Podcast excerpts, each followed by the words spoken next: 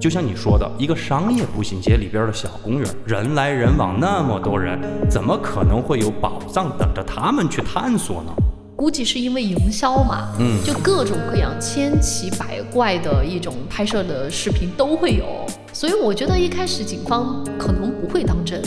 不过啊，来都来了嘛，肯定要打开看一下喽。这一看，那就真的不得了了。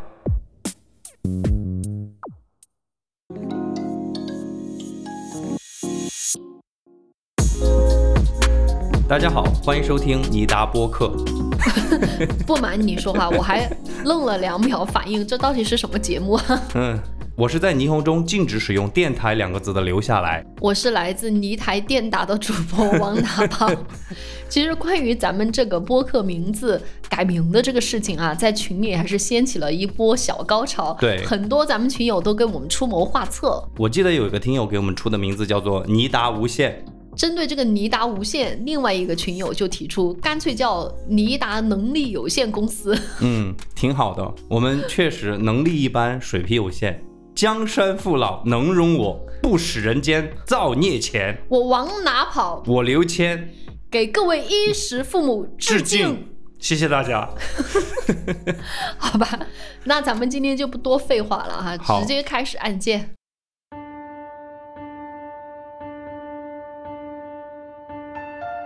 今天我要讲的这个案件啊，发生在二零二零年六月二十日。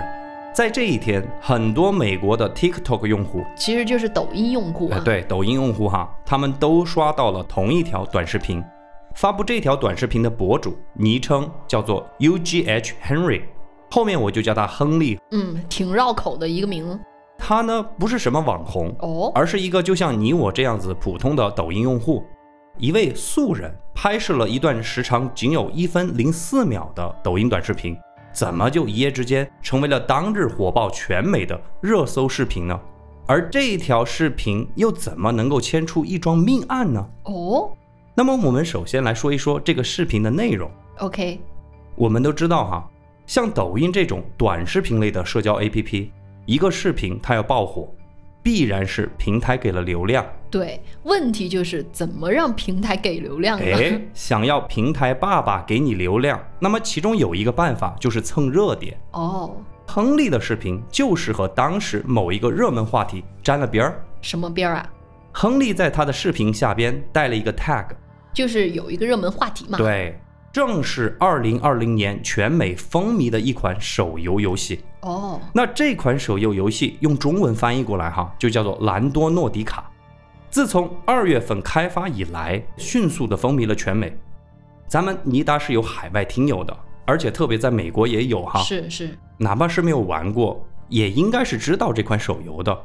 那这款游戏特别有意思，为啥？他们的开发团队就号称啊，他们是使用了量子物理技术，哦，让玩家在整个游戏过程中亲身去体验一把什么叫做意识决定物质世界。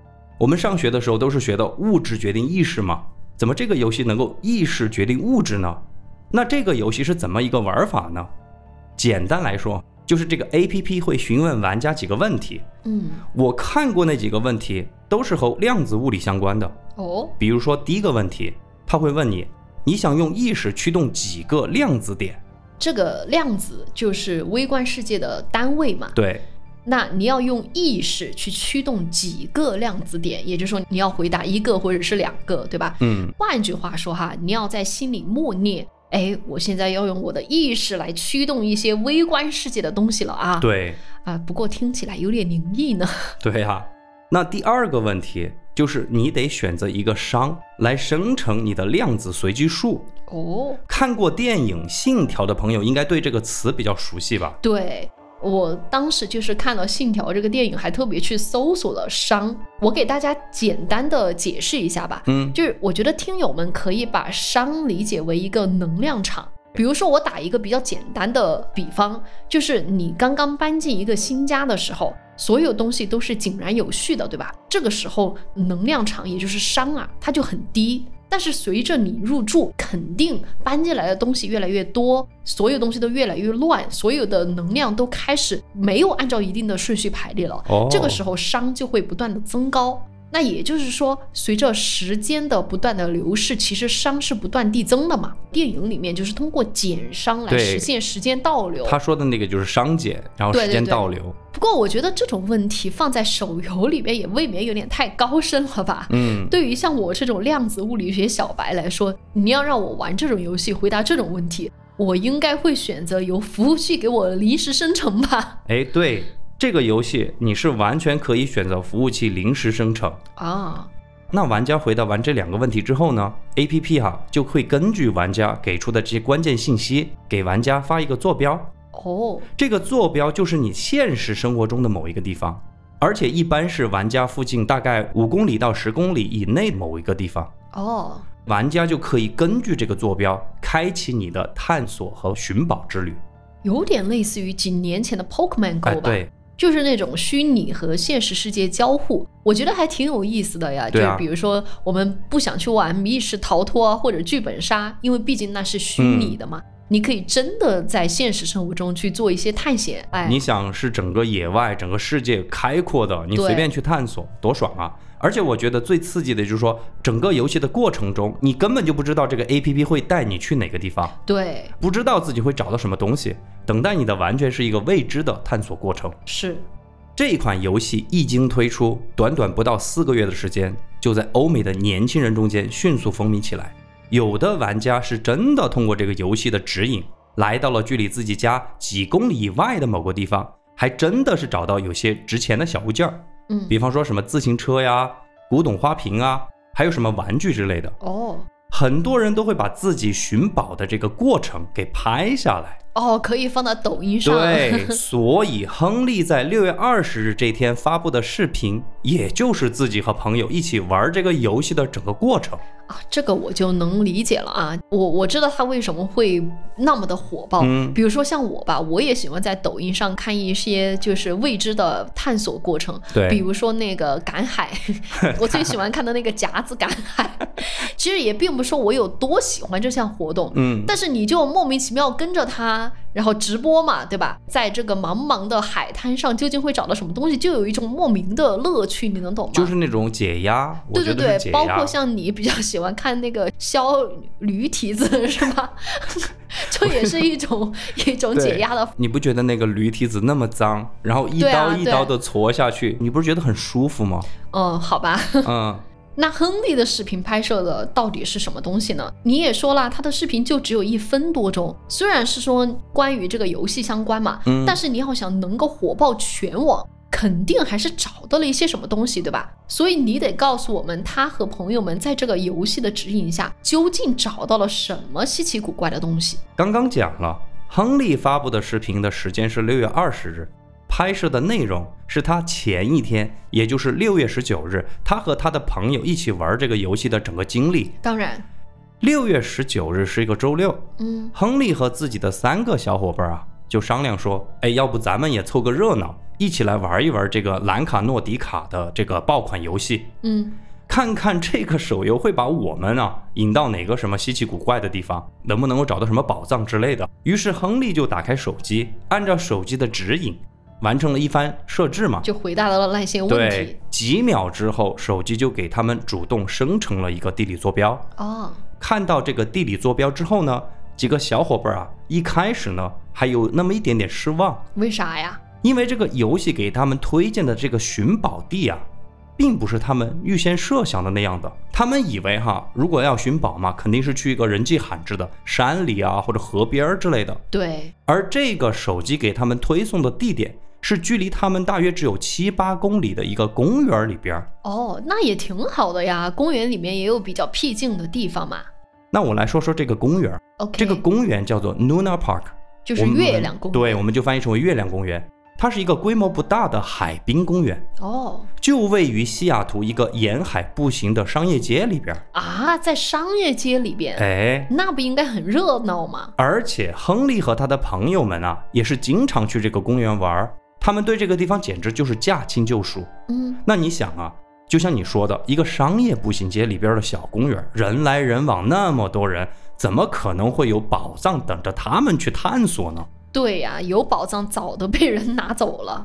不过还是带着那么一丝好奇，四个人也是驾着车就来到了这个临海的月亮公园。嗯，一到公园，四个人的确是非常的丧气，正如他们预料的那样，公园里面那个叫做人山人海啊，好多人呐、对啊周迅 JPG，而且我也看过这个公园的图片儿，嗯，与其说是公园，不如说是一个空旷的海边观景台。哦，所以四个人就站在这个海边观景台，这么一眼扫过去，根本就没有发现什么特别的东西。嗯，他们就想，嘿，难道是这个软件 bug 了？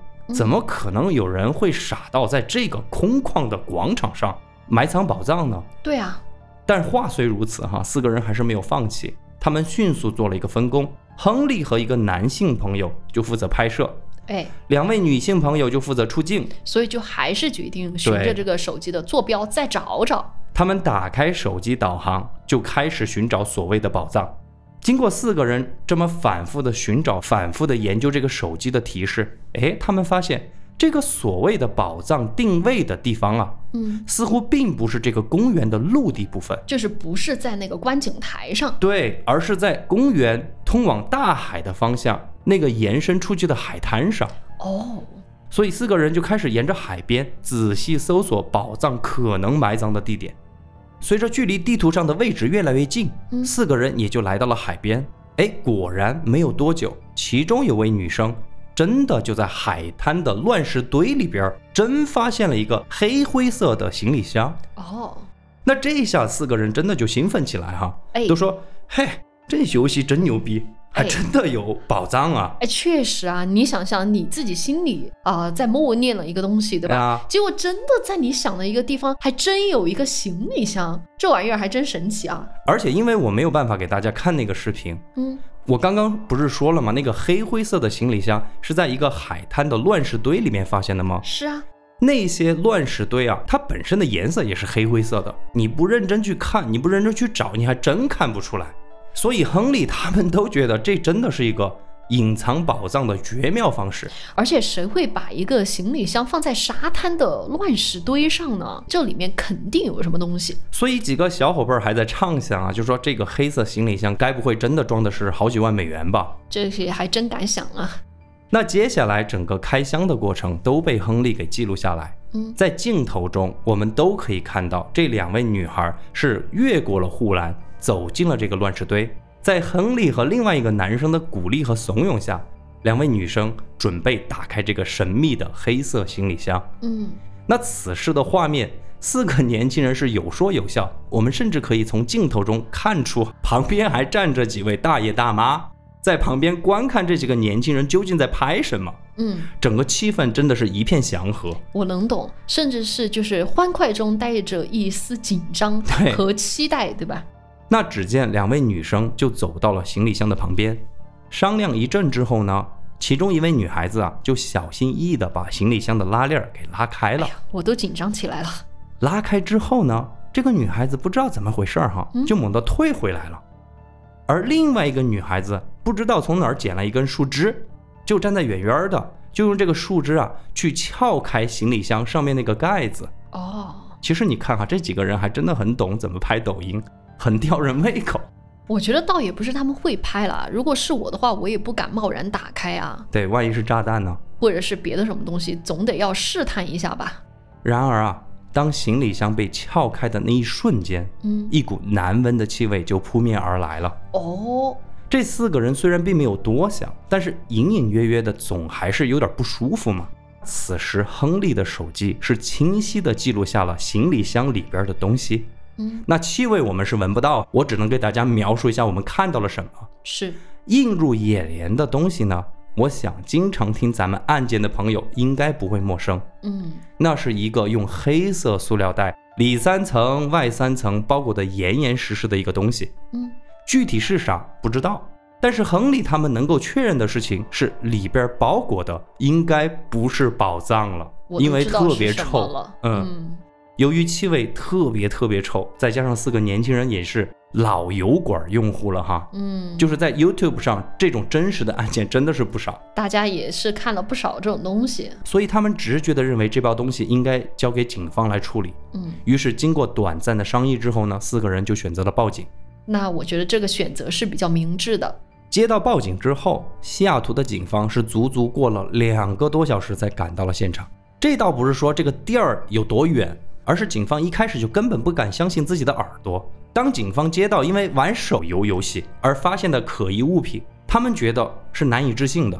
我也觉得，就是虽然我在听你说，知道这是发生在真实生活中的事情，嗯但是如果带入到我身上的话，我还是真的觉得太可怕了。对啊，所以警方一开始觉得这个就是什么恶作剧之类的。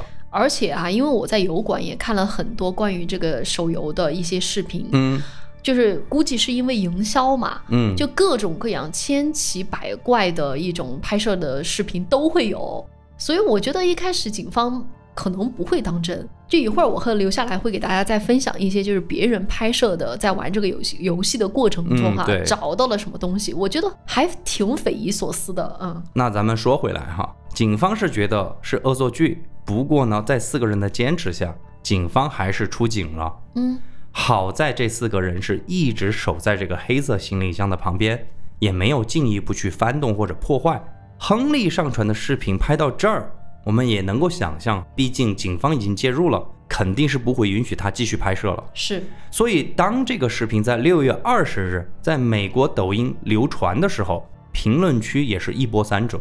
嗯。一开始猎奇心态让很多人被这个视频所吸引，确实是哈，因为如果是我看到，哎，在寻宝的过程中怎么找到了一种，哎，我们老案件人都懂的哈，那种怎么类似于一包尸体的东西，对吧？对。那我们肯定好奇啊，而且你这个东西的导向性比较明确，你说你闻到了臭味，然后你不敢而。且还有警察，对吧？不过当时哈，由于这个视频拍到这儿就没有下文了，所以很多网友就是把这个视频当成段子，就像你说的，以为是手游公司的一个营销手段。是，那么我们来接着说，接下来六月十九日当天，亨利他没有在短视频里面呈现出的后续究竟是怎么一回事儿呢？行，那我们就得看看警方的介入和调查了。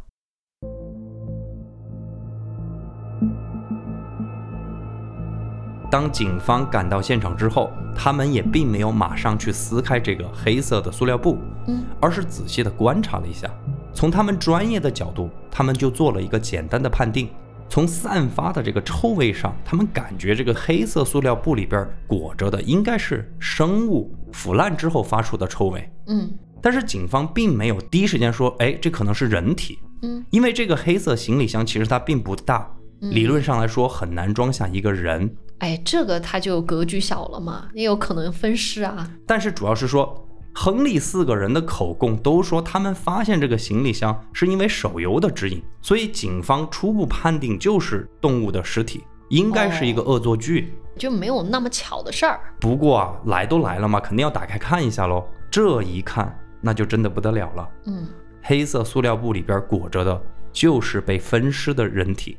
哦，更加耸人听闻的是，这里边装着的是三只手和部分人体的躯干。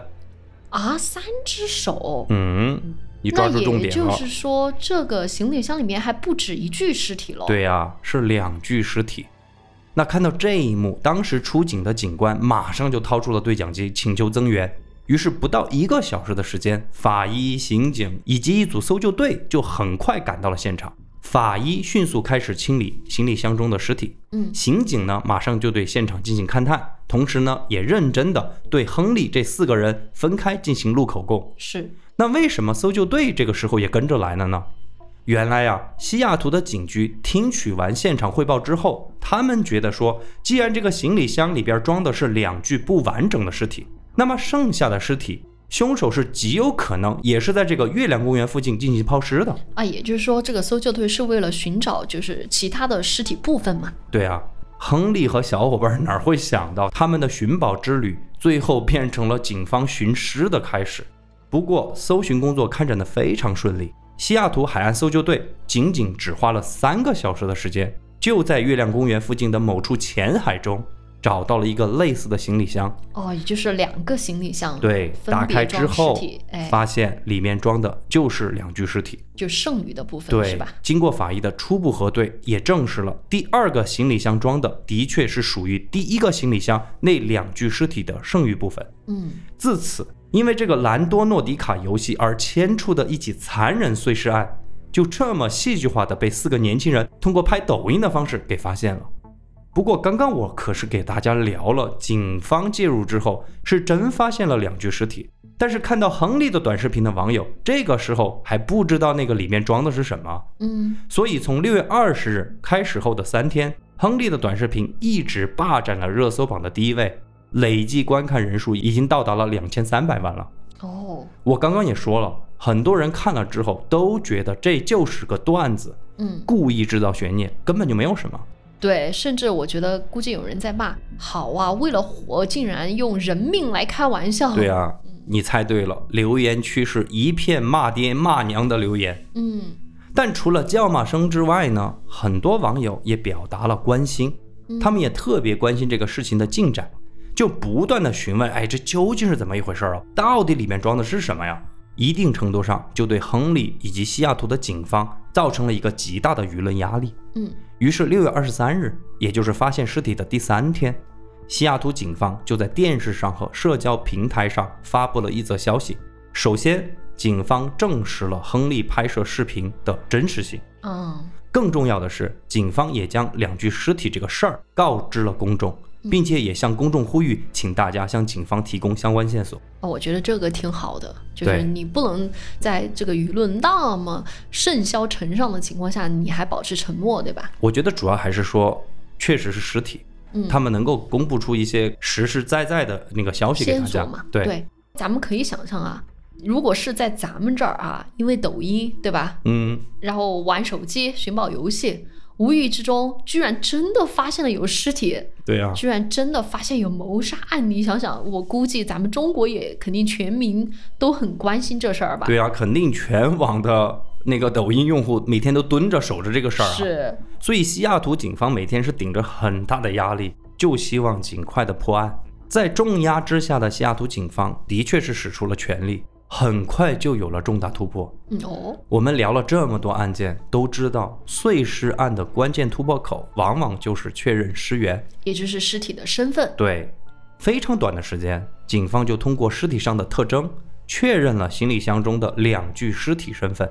一位死者是男性，二十七岁的奥斯丁。嗯，另外一位是女性死者，名字叫做杰西卡，当时是三十五岁。经过法医的尸检。判断死亡时间大概是在七到十天。两人的致命死因是枪击。哦，他们发现奥斯丁身中六枪，杰西卡身中一枪。还有一个细节就是，死者身上呈现多处被殴打过所留下的淤青。哦，还就是生前受过折磨了。对，仅仅花了五天，下都警方就弄清楚了死因，排查出了死者的身份。但是由于月亮公园附近的几处监控，并没有捕捉到嫌疑人抛尸的画面，因此警方就只能围绕着死者身份来进行背景调查。那么，我们首先来看看这两位死者奥斯汀和杰西卡，他们俩究竟是谁？这两个人到底得罪了谁啊？竟然是又被殴打，又被枪击，然后又被分尸，最后还抛尸。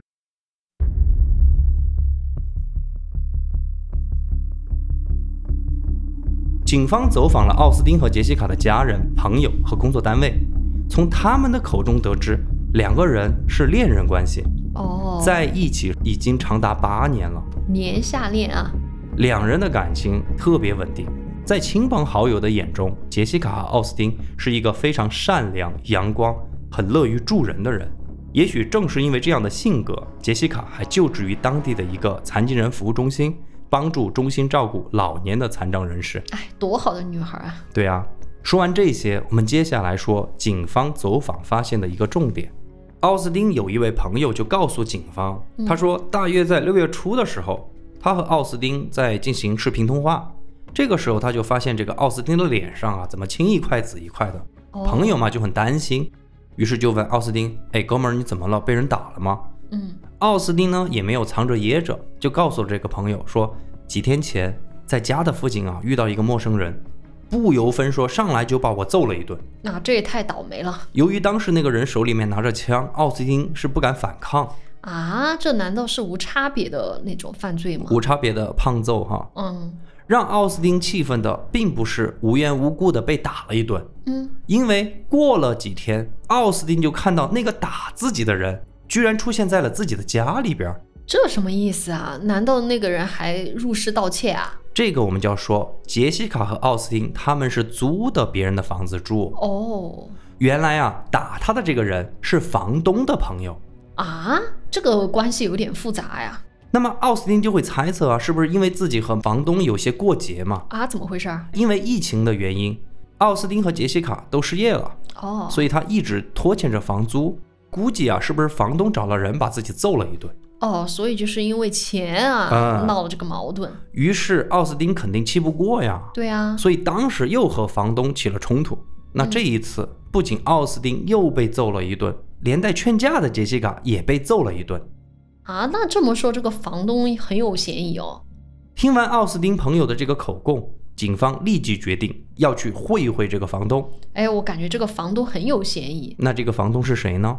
这位房东的名字叫做迈克尔，时年是六十二岁，长得真的那个叫做慈眉善目啊，嗯，就像那个圣诞老爷爷那样。哦，迈克尔有一栋两层高的房子，嗯，他就把二楼拿出一间空房间出租出去，而租客就是杰西卡和奥斯汀嘛。警方走访的一开始，迈克尔是非常大方的，就告诉警方，就说奥斯汀和杰西卡的确是他的租客，而且确实自己和自己的那个朋友啊动手打过两人。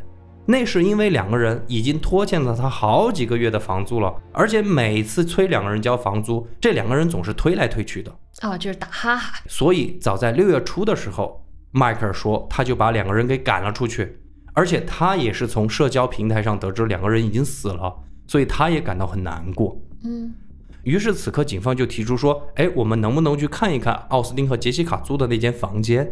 嗯，迈克尔是断然拒绝了。哎，有问题。他给的理由是，奥斯汀和杰西卡之前的房间已经被租出去了，他要保护自己和自己那个租客的隐私，所以不能让警方进入。这也没办法，我们都知道美国宪法嘛，它是保护私人的财产，对，你没有搜查令，警方也不能随便闯入别人的家里。那走访到这儿，警方的直觉就告诉他们，这个房东大爷迈克尔哈，虽然说不上来有什么特别的嫌疑，但总感觉怪怪的。我知道为什么感觉怪怪的。为什么？因为一般人，如果是我以前的前租客发生了这么惨的事情，就是两个人已经失去了生命，我虽然跟他有个人的矛盾，但是我觉得我会最大限度的配合警方，嗯然后来进行调查。哪怕是我的房子里面已经入住了有其他的租客，我一定第一时间是跟那位租客打电话商量，说能不能说来看一看你的房间，因为我前租客发生什么什么事儿，嗯我能不能说来这儿来带领警方来找一找有没有他们的线索？就是配合警方。对，我觉得这是个正常人，就是怎么说呢，人道主义吧，嗯对吧？你就推三阻四的，就肯定不对呀、所以警方就留了一个心。在访谈完迈克尔之后，他们就没有离开，而是守在了迈克尔家的附近，主要是为了什么呢？等那个新租客我。说是吧？你再怎么你说要侵犯别人隐私，那我警方可以直接找新租客啊。不一会儿就等到了这位新租客，讲明缘由之后，警方就开始询问这位租客。嗯，警方就说：“你是什么时候搬进迈克尔家的呢？”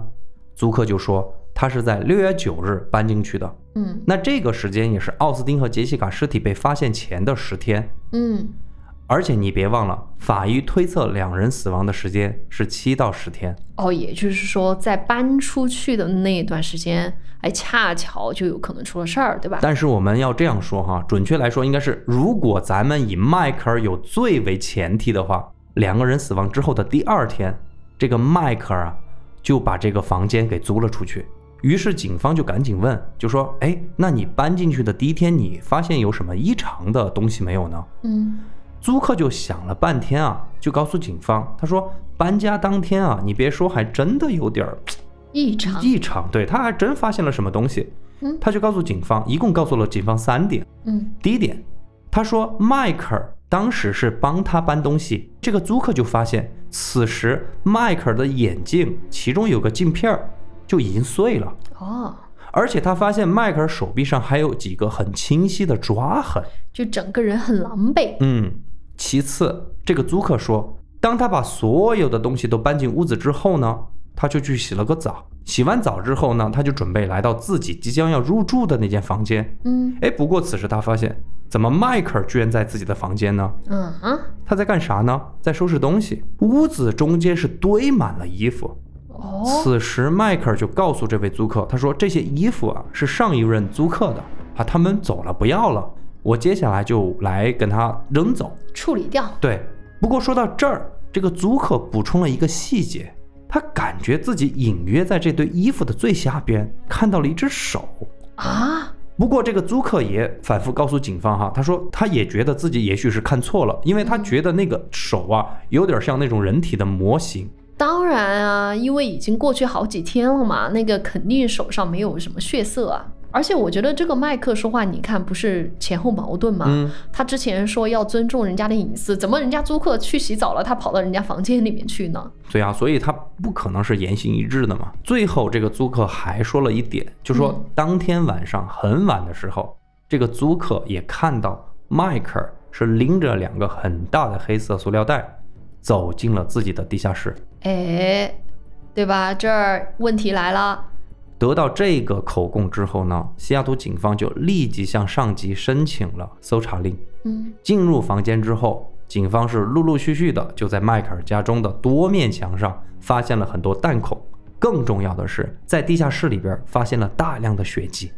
不用说，DNA 很快就查明了，迈克尔的地下室的血迹就是属于奥斯汀和杰西卡。哎，那他为啥要杀这两个人呢？就是因为人家拖房租吗我们先来说他承不承认哈？？OK，面对警方摆出的这些证据，迈克尔真的是很快就承认是自己杀害了，并肢解了奥斯汀和杰西卡。嗯并且把两个人装在行李箱丢弃在了月亮湾公园附近的某个海边儿。至于你刚刚问到的杀人动机，就是因为六月八日，当迈克尔再次找到奥斯汀和杰西卡索要房租的时候，奥斯汀和迈克尔又起了冲突。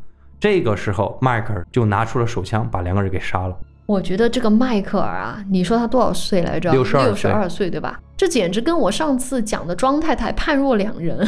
我跟你说，其实对于迈克尔的背景调查，警方还做了很多。嗯这个迈克尔，你别看他长得慈眉善目哈，啊，他的那个前科是很多的，所以人不可貌相、啊。对，是罪行累累的。年轻的时候是犯了很多这种偷鸡摸狗、抢劫、哦，这个暴力的这些案件，很多很多的。嗯，所以他发生这个事情其实也不奇怪。是就是能够敢做出这种事情，肯定不是对就是一时兴起嘛，就是你说的一点一点积累积起来的下来的。嗯，嗯二零二零年八月，法院就以两项二级谋杀罪起诉了迈克尔。嗯到现在，这个案件的最终审判是没有下来。嗯我目前能够查到的最新消息是说，二零二二年十二月八日，也就是三个月之前哈，嗯法院对迈克尔的罪行进行了判定，好像最终是通过了最后的审理。我估计不久就会宣判结果了。嗯，案件讲到这儿，其实也就聊完了。其实这个整个破案的过程倒也没有特别的复杂啊。这个案件其实最奇妙的地方，也就是我们刚刚一直强调的，嗯四个玩手机寻宝游戏的年轻人，阴差阳错间让他们找到了一个装有尸体的行李箱。这个心理阴影面积得有多大呀？不过我觉得哈，很多听友可能听了这个案件之后，会觉得这无非就是一个巧合。哎，我也在想啊，但是我是真的真的想和你聊一聊这款谜一般的兰多诺迪卡的手游。刚刚咱们也说了，也做了一点点的预告。嗯，这个游戏你要现在去油管上去看，你搜出来的东西全是一个一个灵异的东西。对，你知道吗？我在网上去搜过，然后那个这款游戏的标题已经叫“灵异游戏”什么嗯什么什么。而且就说千万别玩的游戏之一，还列入那个榜单里边，我记得。嗯嗯不过我们先来聊聊这个游戏哈。嗯平心而论，我是非常非常佩服这种创意感十足，然后科技感又很有料的手游。我觉得它其实有那么一点点文艺的情怀在里边儿。对，就是虚拟世界嘛，像我嗯之前说的，虚拟世界跟现实世界的一种交互。而且我想跟大家强调的是，这款游戏是在二零二零年二月上线的，嗯，这个时间点，我相信每个人都不会陌生吧？对嘛，就是疫情爆发。对，随之带来的居家隔离和风控，其实就我们国内而言，基本上过去的三年，大家都是待在家里，待在自己所在的城市。对可以想象一下哈，当人们结束隔离，重新回归到一个可以自由出行的状态之后，那这款游戏我觉得就特别符合当下的潮流。对，就是你跟朋友约着一起去大自然，你说嗯你去露营，对于我们这种喜欢去做一些冒险的事情来说，你可以真的去通过这个手游来探探险，还挺有意思的。因为这个手游的设计者他说了嘛，他就是鼓励大家在疫情结束之后就重新去探索这个世界，热爱这个世界。确实还挺有情怀的。这款游戏还有一个功能，就是当你探索完一条路线之后啊，嗯你就可以一键转发到你的个人社交平台上，嗯从而分享自己在探索过程中的所见所闻。而且一开始，大多数的玩家都是分享的一些正面的、积极的、很乐观的内容。哦，比方说哈，有一位玩家就说他在心里啊就开始默念，他在想，请带我去一个可以感知幸福的地方。你看多么美好！对，结果这个 A P P 还真的给他匹配了一个在他家附近大概五公里的一个地方，虽然离家不远，但是他是从来没有去过那儿嘛。嗯，结果到了那儿，眼前是一片开阔的草原，而就在此刻，天边就画出了一道美丽的彩虹，哦，所以就感觉好舒服啊。就感觉是跟美好那种意外的邂逅。还有一位玩家，嗯就是他特别想养一只猫，但是家里人不同意，因为他爸对那个猫的毛啊过敏，嗯所以这个玩家就玩这个游戏嘛，就在心中默念啊，请带我去一个有猫咪的地方。哦，结果按照游戏的指引，他来到了一片树林，里边真有一只很可爱的猫妈妈，刚刚生了一窝很可爱的小猫咪。啊，所以你看，这种像这种很美好的游戏体验的分享哈，当时在 Facebook 上，在抖音上很多很多。这个又有趣又治愈的手游，慢慢的就开始出圈了。嗯，我们知道，如今的互联网，当某个产品开始出圈的时候，那就意味着牛鬼蛇神也来了。对，你要让我找的话，我 我真的不知道会把我带向什么地方。对啊我心里的意念啊，那就像我们刚刚说的哈，也会出现另外一部分玩家嘛。哎，你不是想去幸福的地方吗？你不是想去遇见美好吗？哎，我就要下地狱，我就要见鬼，我就要遇见死亡。嗯，所以渐渐的，这个游戏就成为了一个猎奇、寻求恐怖、寻求灵异那种刺激的游戏了。刚刚也讲了，你现在要去油管上看，全是关于这款游戏怎么遇见什么奇怪的现什么灵异事件哎。你别说，我真的搜过，嗯，我现在想起来都还有点生气，你知道吗？哦，那个视频真给我吓生气了，就是我看到有一个女博主，她就玩这个游戏嘛，嗯。然后玩的时候，她就当时到了一片森林，就也就是她的坐标的所在地就是一片森林，然后她就下了车。当时下车之后，他的从他的镜头上来看啊，那片森林还是雾蒙蒙的，然后你就看到镜头的远方，大概离这个女博主有十米的距离的样子吧，还是很近啊哈嗯，也不是特别近，也不是特别远吧，对吧？然后你就看到有一个穿蓝色长裙，然后长头发的女人，就在这片雾中走来走去，走来走去，这个画面就很诡异。但是你说对于我们这种就是司空见惯的人来说，我肯定也不会特别当真嘛，我就嗯觉得说，哎，这个也没什么啦，大概就是一种噱头吧。好，这个女博主就在这个视频拍摄过程当中就说：“Oh my god，我天哪，我要不要过去？我要不要过去？”然后这个时候你也会跟着有一点紧张嘛。对，然后呢，他接着他就说：“天啦，she's following us。”说他就在身后，他跟过来了，他跟过来了。就在我猝不及防的时候，他那个视频一下子给就是切换了画面。前几秒钟那个女人不是还在距离他大概十米远的距离吗？对啊，下一秒那个女人就扑上来了，就像镜头扑了过来。哦，然后我完全没有做好这个心理准备，你知道吗？我然后我心脏吓得当场吓得心脏都快停了。哦，然后后来，呃，我也在想，可能他中间还是经历了一些剪辑，就是看到我觉得那个人应该不可能冲的那么快啊。而且那个人怎么说呢，就特别像演员，哎，我觉得，对，所以我就觉得是不是很多人啊，就特别是那种鬼片的导演啊，把这个东西当成一个机会，就跟昆池岩那样似的，你懂吗？就是可以通过这个游戏拍摄一些对对对，嗯伪纪录片式的鬼片儿，哎，其实也是一个思路了。接下来在节目最后也想给大家分享两个我觉得算是比较真实的关于这个兰多诺迪卡的游戏的那种诡异体验。哦，行，我就讲两个哈。我首先讲一个，这个我也取个名字吧，叫做“遇见死亡哦，”。有两个人，就是一个是巴西的一个大哥，一个是美国的小妹儿、啊嗯。他们两个人都在脑子里面想，请带我去一个可以见到死亡的地方。啊，我们先来说这个小妹儿哈，美国小妹儿。这个人呢，他想完之后呢，手机就跟他出了一个坐标，离他家不远，大概嗯七公里，所以他就和朋友开着车就到了那儿。这个地方是什么地方呢？是一个美国的加油站，旁边就是一个 Seven Eleven。啊，哎，他到了这儿呢，果然就发现一个什么东西呢？就发现他的远方啊，就在一个排水沟的旁边，嗯，蹲着一个女人，一直在嚎啕大哭，并不诡异哈，那个画面并不诡异。嗯，在哭什么呢？他就往前走，就跟朋友往前走，走过去一看，真把他吓一跳，怎么了？就是那个女人怀中躺着一个男子。从她那个嚎啕大哭的感觉上来说，应该是两口子，嗯，应该是丈夫就躺在她的那个怀里，此时此刻是死去了，哦，身中一枪，心脏部分身中一枪，哦，所以就真的遇见枪真的遇见了枪击案，就真的遇见了死亡。嗯，然后警方来了之后呢，就肯定要问啊，怎么回事啊？那警方就说你们两个怎么知道的呢？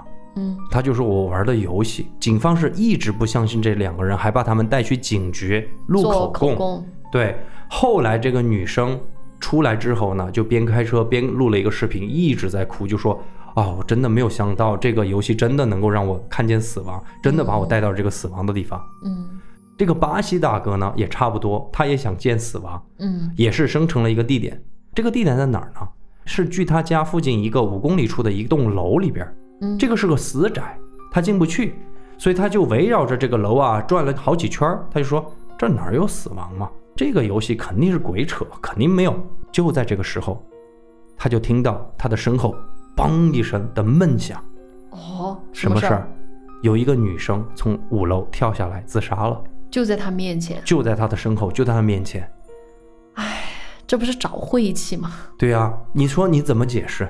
是，还有一个，我觉得稍稍要微恐一点点哈，嗯先提示一下，就是美国有一个，我觉得叫做小网红吧，一个小嗯哥，嗯他在脑子里面想了一个什么地方呢？他就说带我去一个诡异一点的地方好，他就这样想，坐标也是跟他生成了一个大概八公里，哪个地方呢？一个森林的深处，嗯，又是森林，他就骑着他的摩托车就骑呀骑呀骑，就来到了这个坐标的地方。你猜他看到了什么？看到什么？其实也没有什么，就是一个破的奔驰车，就是那种可能放在那废儿好多年了，对，好多哦好多年了。明白？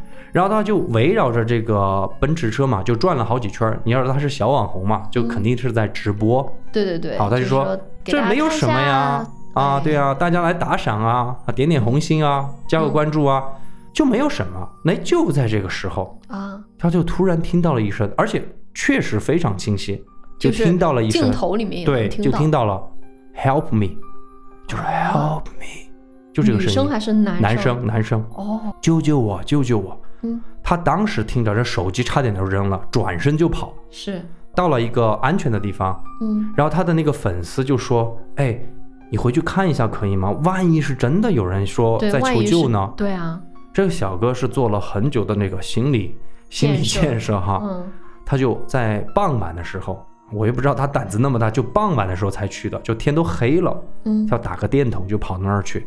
这一次呢，他没有直播，就拿着手机在录，啊，只他就视频，，对，他就围绕着这个废弃的汽车走了更大的范围，嗯。他就发现了什么？